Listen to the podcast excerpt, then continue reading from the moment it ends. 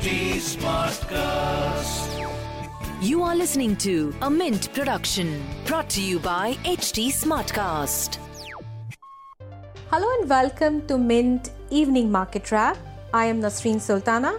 Let's take you through all the action in stock markets today.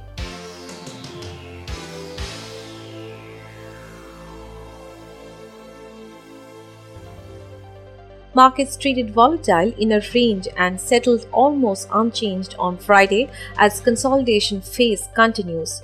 The B S E Sensex closed at fifty-one thousand five hundred forty-four, gaining thirteen points. The fifty-share index Nifty ended at fifteen thousand one hundred sixty-three, down ten points. Among sectors, banks were top gainers while metals, F M C G and auto indices fell. I C I C I Bank, Axis Bank, Infosys, H D F C and State Bank of India were top gainers in the Sensex. Among laggards were I T C, Sun Pharma, O N G C, Bharti Airtel and Titan. Sun Pharma and its senior officials, including Managing Director Dilip Sangvi on Thursday, settled with regulator SEBI a case pertaining to alleged violation of listing obligations and disclosure requirement norms.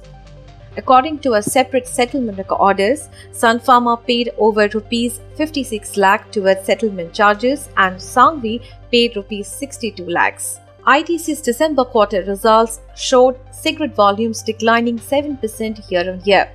Unlike other discretionary categories, no sharp sequential improvement was seen in cigarettes.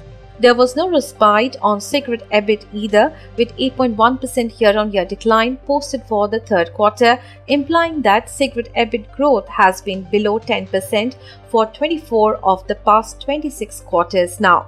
Growth in the F M C G others business was also tapered into the single digits on a reported basis as in-home consumption is no longer growing at the same pace.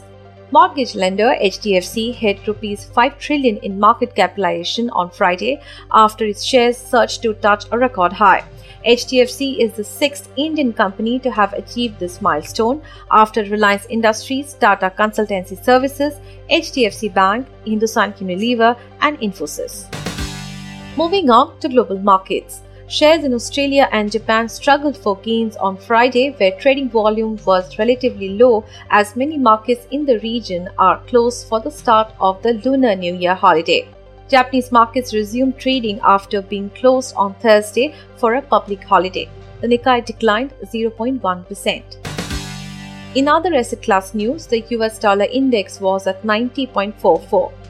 Oil prices fell in the overnight session where OPEC and the International Energy Agency warned about demand recovery being hindered by renewed coronavirus-related lockdowns. Prices continued their downward slide on Friday during Asian trading hours.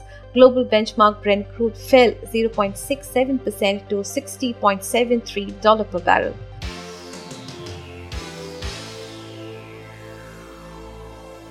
That's all for now. I'll be back with market updates on Monday. Have a happy weekend and thanks for tuning in.